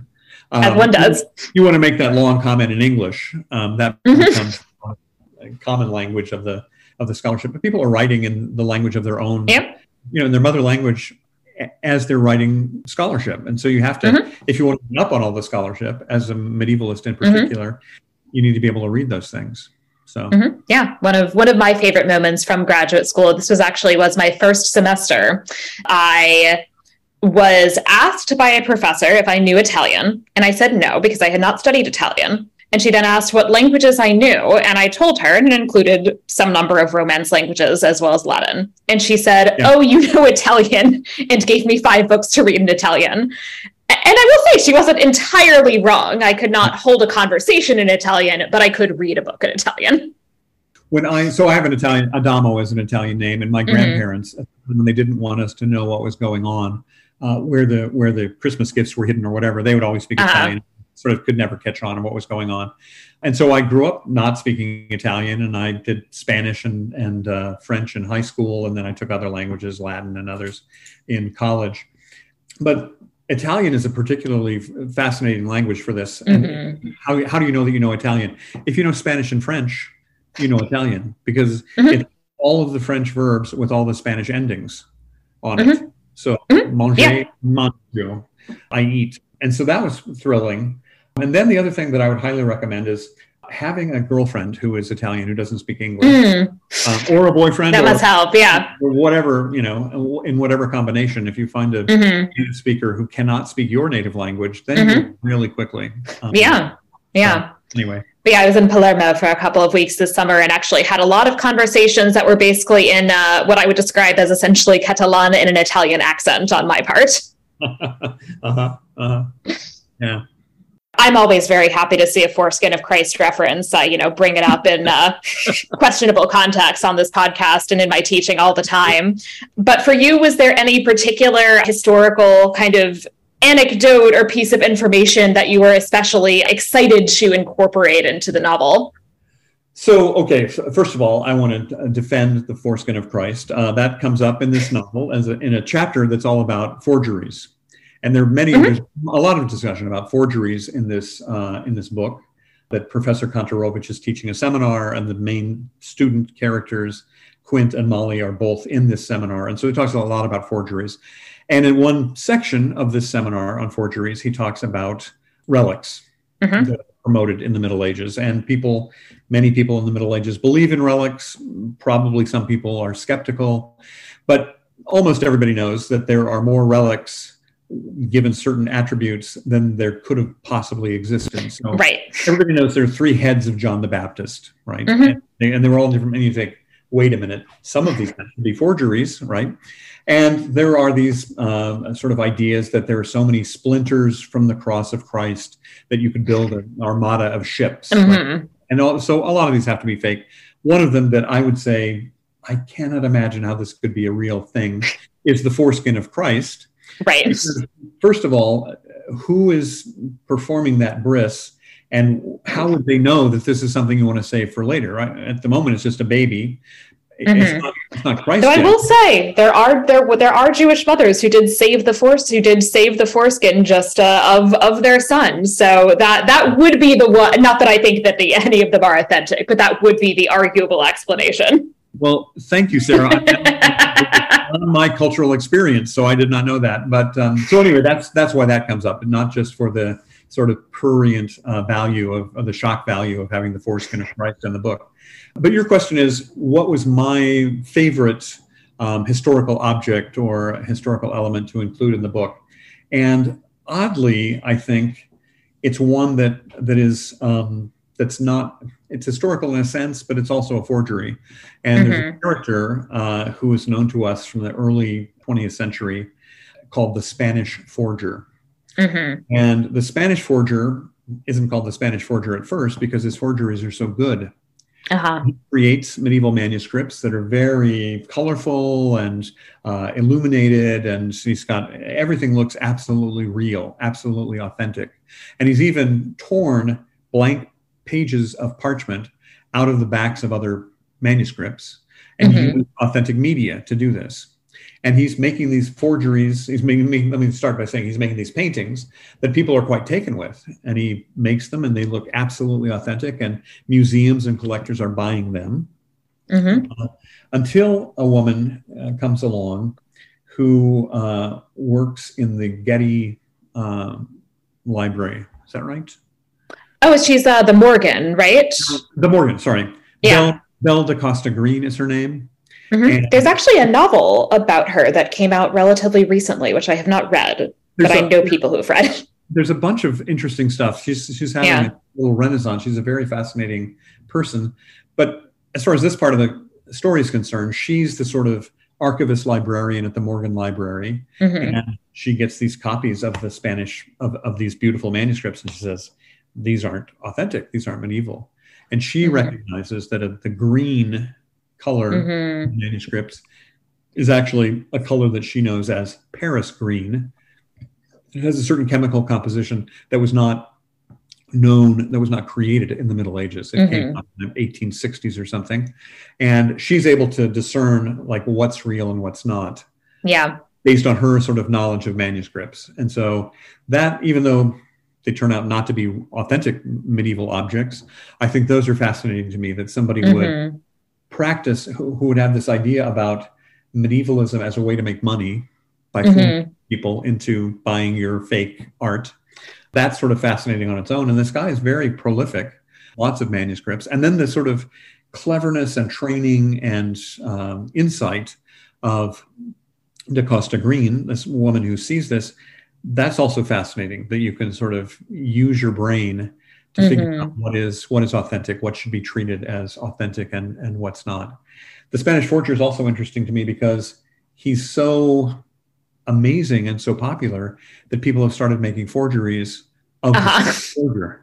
Mm-hmm. So you can go to conferences or antique shops or whatever, and and you say, "Oh, is that the Spanish forger?" And they say, "Yes, it is." But mm-hmm. in fact, no, the Spanish forger, you know, was active during the early 1900s, and mm-hmm. this was made in 2010 by some other clever mm-hmm. But they're not famous enough to get enough money, so they call it the Spanish forgery. So you're buying a forgery, right. a forgery. Uh-huh. Uh, so that's just I find that fascinating and really fun to yeah to think about. Yeah, and a lot of these kind of accounts of forgeries I also found really fascinating, and this was not a story I'd been familiar with, uh, was this uh, person named uh, Malskat, right, is the, the name who created these uh, kind of, well, restoration, but I guess what one might call uh, most generously a very creative restoration. Right, right. So in in northern Germany, in a town called Schleswig, and in another town called Lübeck, there are two churches that have these church murals on the on the insides of the walls and they had suffered, you know, they were murals from the 12th century, and then over the years they'd suffered mold and dampness, you know, in northern Germany and other things that happened to them. The Protestants happened to one of the churches, and they sort of whitewashed over these murals, and then you didn't even know they were there anymore. But mm-hmm. uh, the sort of air raids of World War II, a bomb lands on this one church in Lubeck, and the church roof goes up in flames. The stone walls remain standing, but the whitewash on them sort of melts away. And underneath, you can see mm-hmm. sort of faint mural that is clearly from the 12th century. Yeah. So this is then becomes known as the miracle of Lubeck, right? Even though the church is bombed out, something very religiously important has been revealed. And the church community and the city fathers of Lubeck go and hire a restoration company. Mm-hmm. And the main painter that works for this restoration company is a guy named Malskat. And he goes in and completely restores, restores in quotation marks, restores right. the mural in this church. And it's just fantastic. The colors are more vibrant. The characters are sort of coming out and and everybody's really just tremendously happy with this right? And even the sort of nazi leaders uh, goebbels and uh, Goering and, and those folks who fancy themselves art connoisseurs, mm-hmm. they say this is the greatest restoration that's ever happened. The Nazi people should be proud that this is going on, and, and they commission textbooks uh, on these on one of these murals that then is brought into the uh, elementary schools so that mm-hmm. the students can learn this is the greatness of German culture, right? And they absolutely they have no idea, or if they do, they're not saying anything that this is a forgery. The same thing happens in a different church a little bit later. Uh, a restoration is done, and and it's also an excellent restoration of a 12th century mural. And this is then beneficial to the post war German government. So Konrad Adenauer, who's the chancellor, goes and you know at the grand opening of this and says this is a great moment of German culture, and he thinks this is a great thing to show to help the German people who are depressed and they've just lost the war and everything's sort of horrible. But here's this beautiful piece of artwork that Germans can be proud of. So during the, the Second World War and after the Second World War, two different churches, two different murals, both restored by the same guy and both of them are useful in the sort of agenda of the of the rulers of the time. People start to realize that there are some odd things about these murals from the 12th century. Mm-hmm. They notice that the the face of the Virgin Mary looks just incredibly familiar, and somebody finally figures out it's the face of a famous movie star. Hmm a woman named Knoteck is her last name, and she's mm-hmm. in all these sort of early Nazi films promoting. Uh, mm-hmm. Uh, she's in a movie called Heimat, Homeland, uh, which is all about the sort of danger of the Polish people invading Germany. So this is a propaganda film made to justify right. the Germans invading Poland. And people start to recognize her that she's a kind of famous actress of the 20s and 30s, and they're like they're like that. That's the face on the Virgin Mary. It's this actress. Mm-hmm and then they start yeah. to realize the other faces are maybe of people that they know. Then they start to realize and start to look at before and after pictures of the murals. And in the before pictures, all the apostles are barefoot, and and in the after pictures, they all have sandals on. But there's all sorts of artistic license that this guy has taken. Uh, and one of the great stories that that um, as this is presented in the book, Molly, the new graduate student, most of what she, I mean, she's read lots of books to get to graduate school, but she also, her earliest uh, learning about the Middle Ages happens at the Renaissance Festival mm-hmm. in Texas. And one thing, if you're, if you're one of those snooty medievalists who goes to the Renfest and you're saying, well, you know, some of this is kind of true, but most of it isn't, and the costumes use polyester fabric to make them, and they didn't have polyester or whatever. But the big one that everybody knows is that you walk around the Renfest eating a big turkey leg. Mm-hmm. Because that makes you look like a sort of barbarian or somebody that has quote unquote medieval manners. And you just right. on that turkey leg and then you throw the used turkey leg over your shoulder. And that's a big thing. But if you're a medievalist, you know, well, they didn't have turkey legs. In mm-hmm. the, this is an, an, American bird. And America, you know, had, there was no contact between America and Europe, mm-hmm. Columbus. So you couldn't have had right. So Molly knows this, and she looks at the mural, and at the in the bottom sort of register, in the bottom uh, section of it, there are these roundels, these round sort of frames, and in the roundel there are pictures of turkeys. Mm-hmm. She flips out because, like, suddenly, like, she has a moment where she's in this seminar with all these older grad students and this very, you know, um, imposing professor, and she says, "The turkeys that, you know, it's of course it's a fake because they wouldn't have had turkeys." So what's sad? So that's that is a fascinating story and a, and a complicated story of money changing hands and people using uh, history for propaganda purposes, for mm-hmm. um, governmental propaganda that they want to hold up. And the sad part is the sort of, a sort of ironic part is that Malskat, the painter who painted both of these, he's also really good. He's also able to recreate, Mhm. recreate in quote unquote, something that looks really medieval, something really authentic, like the Spanish forger. But Mhm. Lestat starts to get upset because nobody recognizes that he's done this. Uh-huh.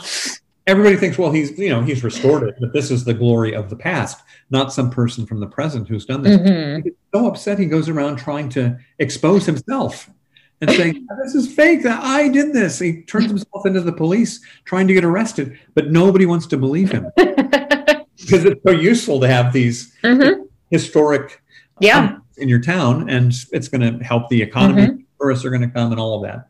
So, yeah, that is a that is a fascinating story that's also told in the book, and and included again because it's about forgeries, and and that's Mm-hmm. the theme in the book. So, yeah, but I'm glad you like that part. Yeah. Yeah, no, that was fascinating.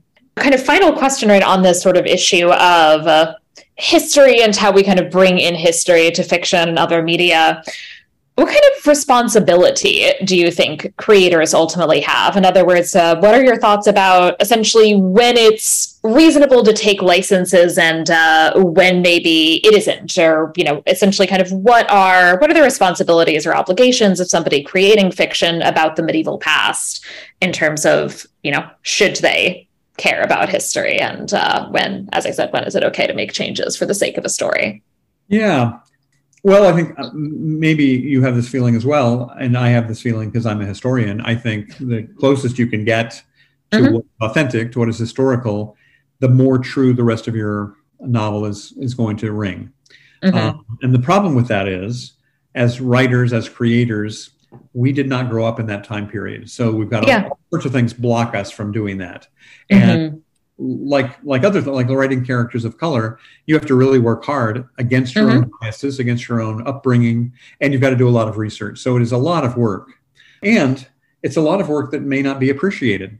Um, Mhm. in the way that Malskat is maybe is not appreciated. Uh-huh. you this work and people read your novel and they go, "Oh, that was great," and they sort of toss that one away, and Mhm. the next one, you want your readers to go, "Oh my gosh, every aspect of this in the landscape, in the architecture, in the clothing, in the food, all of that was so real." And and I even I even had to look some things up to find out, and it looks like everything is actually in history books that's in this novel or that's in this movie Mhm. oh, wouldn't it be great if all of the consumers of our art was like that, that they took it so Right. seriously that they would want to check your work in some way. Um, and then you would be held to a higher standard.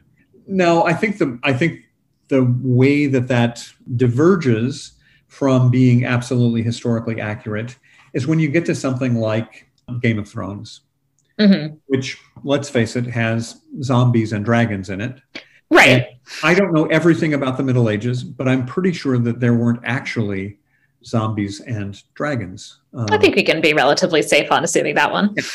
So, and that's fine. I mean, I think zombies are cool, dragons are cool. They make, make tension in a story. They make for great conflict, and and it can be a fantastic adventure story. And so, if you're taking that license and saying, in the medieval world that I'm creating, Mhm. I'm going to have some dragons and I'm going to have some zombies. And you go, okay, great. That makes the story more fun. But do I then, as the reader, say, I'm allowing you to have dragons and zombies, but I want the buttons on that uniform to be exactly the right buttons that, Uh-huh. you know, that the knights would wear or whatever. His hauberk doesn't really look like a hauberk of a, of a, that a medieval knight would wear. The chainmail doesn't look right um, the way you're describing it and okay, I, I'm fine with dragons. I'm fine with zombies, but that other stuff you have to really, you know, work Mhm. to get to get to. And frankly, so, so here's an embarrassing admission: I've never watched Game of Thrones, and I've never read any books from Game of Thrones. Mhm. So I don't know if uh, what's his name, Martin, does this, or if he does it well, or if he does it poorly. I don't know. Mixed bag. Oh, okay. So you Well, that would, you know, you sort of expect that. But what is our responsibility? That's your question. I think it depends on on who you are. And there are plenty of trained historians who are writing historical fiction. right. And they, I think, are doing a fantastic job at that. And you would, and if they weren't, I would be on them like nobody's business and say, "What Mhm. this? Well, you're lazy. You know better than this."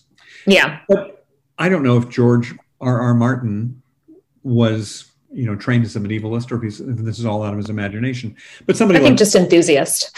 Yeah, Yeah. Somebody like Tolkien, for example, Mhm. whom you know is a medieval literature professor who you know edits and translates the Green Knight and and has all and lots of languages, right? And, Yeah. and is able to create languages for his characters. I think just by by being who he is, he set the bar much higher.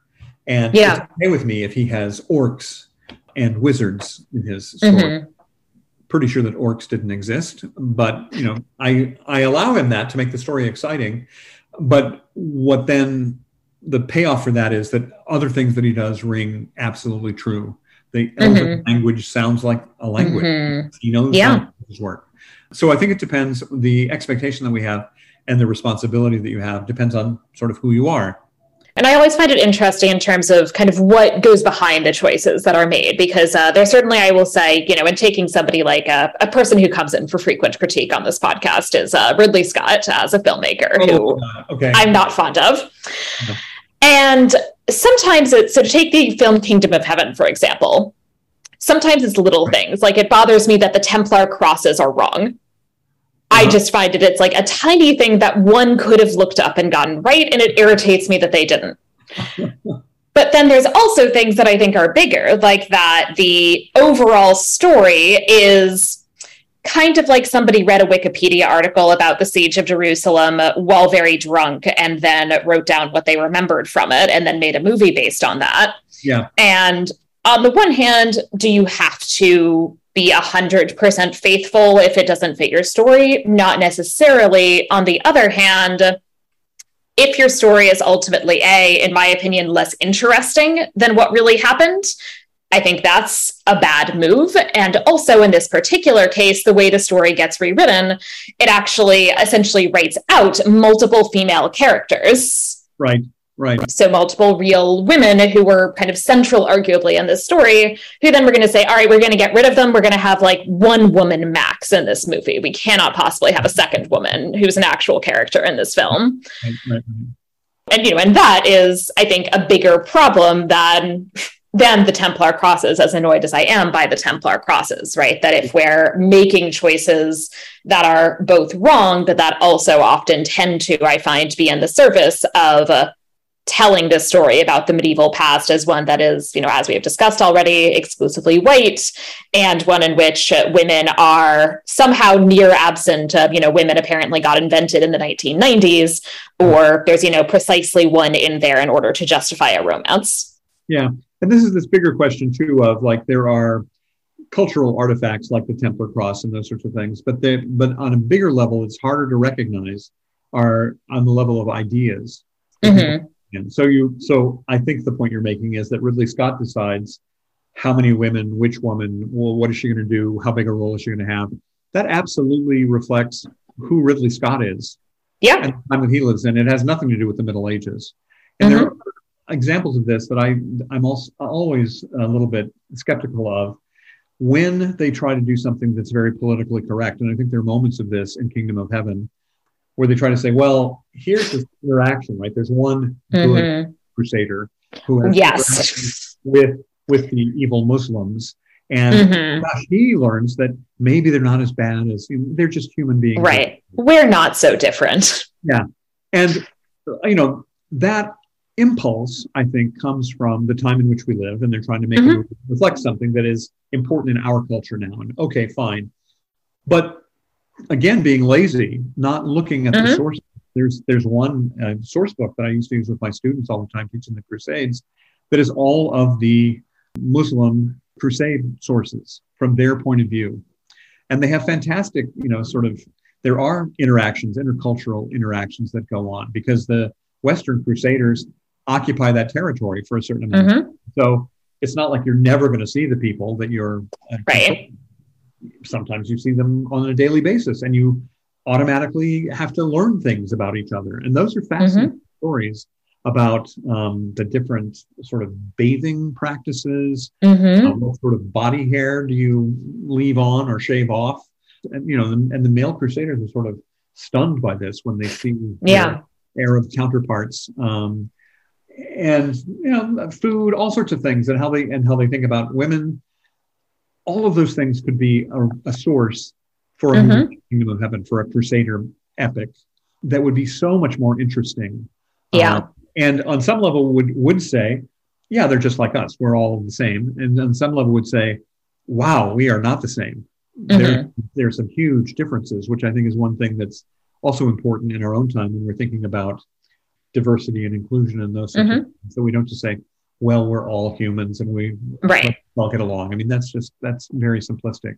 Um, Mhm. It is aggravating when you see that when you see that in, in one of these historical fiction movies, and you know better. You know that there are sources that Mhm. made that uh, sort of richer scene or a richer example of what they're trying to promote. And I'm not against what they're trying to promote, but it's done in a sort of ham-handed way. So Yeah. yeah. Yeah.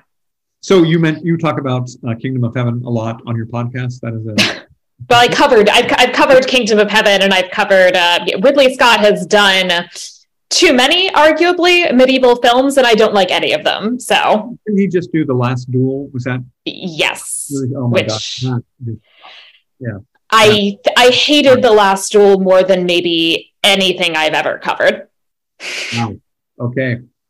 I actually teach a course uh, called Medieval at the Movies, which is sort of inspired by this podcast. Hmm. That's one of the few films that I've watched that I've said I would not teach this because I think ultimately the damaging and triggering ways in which sexual assault is portrayed outweighs anything that students would learn about tropes about the Middle Ages.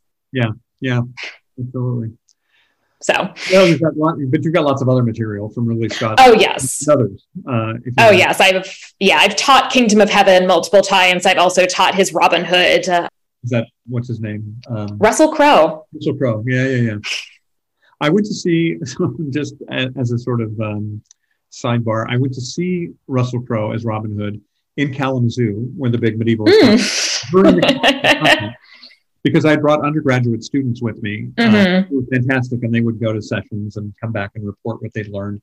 Uh, but the Robin Hood movie was coming out that weekend, and on Friday night we took a cab over and and uh, watched the Robin Hood movie, and they were ruthless because Mhm. they know things about the Middle Ages, and they're watching this movie supposedly is in the Middle Ages, and Uh-huh. they, they offered some critique, let's say, uh, Mhm. in a very animated way.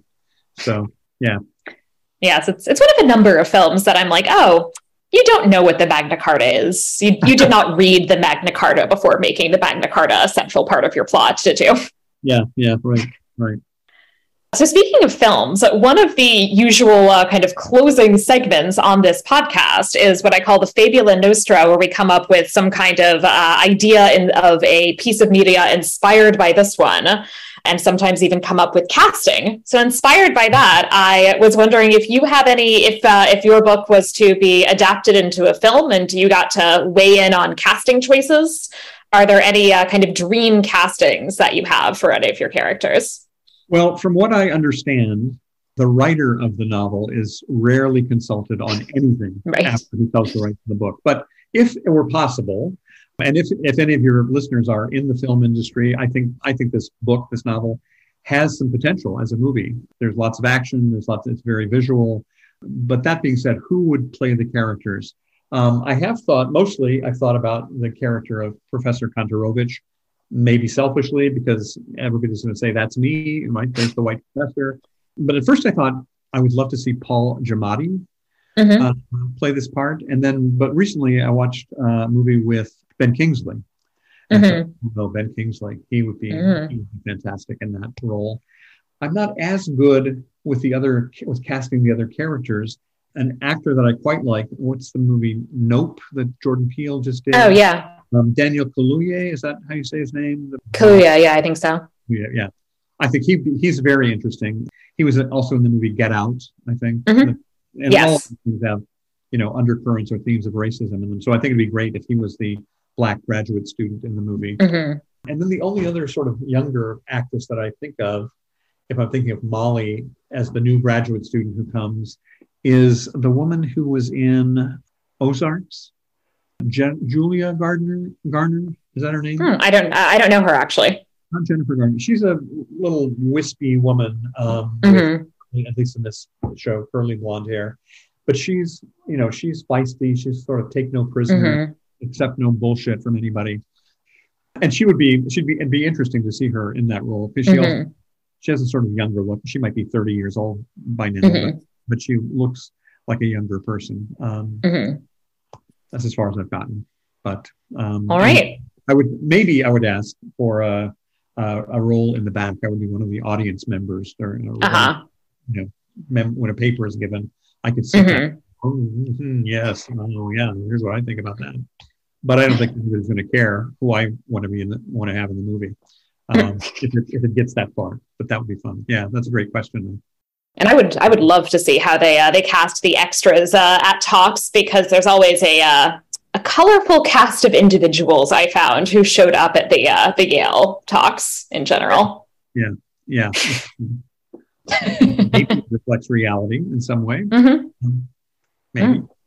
Maybe. Um, so, Phil, thank you so much for coming on. Before we finish up, are there places where the listeners can find you on the internet? Where can they find your book? Are there places where they could see you talk about the book? Yeah. So, yes, yes, yes, and yes. Uh, first of all, thanks again for having me. This was a great pleasure, even as we wandered off into other areas. Middle Ages. This was a great talk, and I appreciate that. So, yes, where can you find this? The book is called The Medievalist uh, and it, it, you can find all sorts of information at my website, which is philadamo.com. It's all one word, all lowercase, P H I L A D A M O.com, philadamo.com.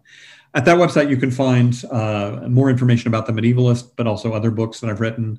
Uh, there's a link so you, that will take you to a place where you can buy the book. There's also a link that will take you to uh, the book tour that I'm I'm actually on. I think right now, as you're mm-hmm. As this podcast uh, drops a couple weeks into the future, I'll be on the road somewhere. I'm in my home in Minneapolis right now, but uh, I think I'm going to be in Cleveland and then Cincinnati, at least in those times when the podcast is relatively new. Um, and there's a link on my website, philadamo.com, that takes you to a page that is all about the book tour and shows you where am I going to be on these dates, what's the bookstore, uh, what are these events. And I think there are maybe 10 or 12 bookstores between I go to Minneapolis, I get up to Boston, and then I go down to Houston, and then come back mm-hmm. up to Minneapolis. So it's a big sort of eastern part of the United States. Partly I'm going there because I have friends there and I want to see them. I'm going to sleep mm-hmm. on the sofas. But uh, probably I found some really, really beautiful, interesting bookshops that are willing to host an event. So if anybody's in those areas and you are able to quickly check out the, the book tour link, uh, definitely come by and say hello. All right, great. Thank you so much. For those of you who have enjoyed this podcast, please subscribe in your preferred podcatcher app and rate and review Media Evil on Apple Podcasts. I'll read new five star reviews in future episodes, and I have one today from Alaskan BVY, baby, maybe. Amazing, interesting, cannot get enough of it. I adore this podcast. I was looking for someone who had talked about the movie Becket, and lo and behold, I stumbled upon the history podcast of my dreams. As a Jew and history minor myself, that has sparked my interest in the Middle Ages medieval period and inspired me to take a class this fall semester focused on that period of Western history. Come for the laughs, stay to learn fascinating facts that I'm sure will eventually come in super handy at bar trivia. We can only hope. So thank you to Alaskan Baby for your review. And please follow the podcast on Twitter at Media Evil Pod and join our Facebook group. And you can find me on Twitter and Instagram at Sarah Ifft Decker. If you have any questions or suggestions, I'd love to hear from you via email at media.evilpod at gmail.com. So Phil, thank you again. It was lovely having you. Thank you. Great to be here, Sarah. Thank you. And thank you all for listening to Media Evil. Bye.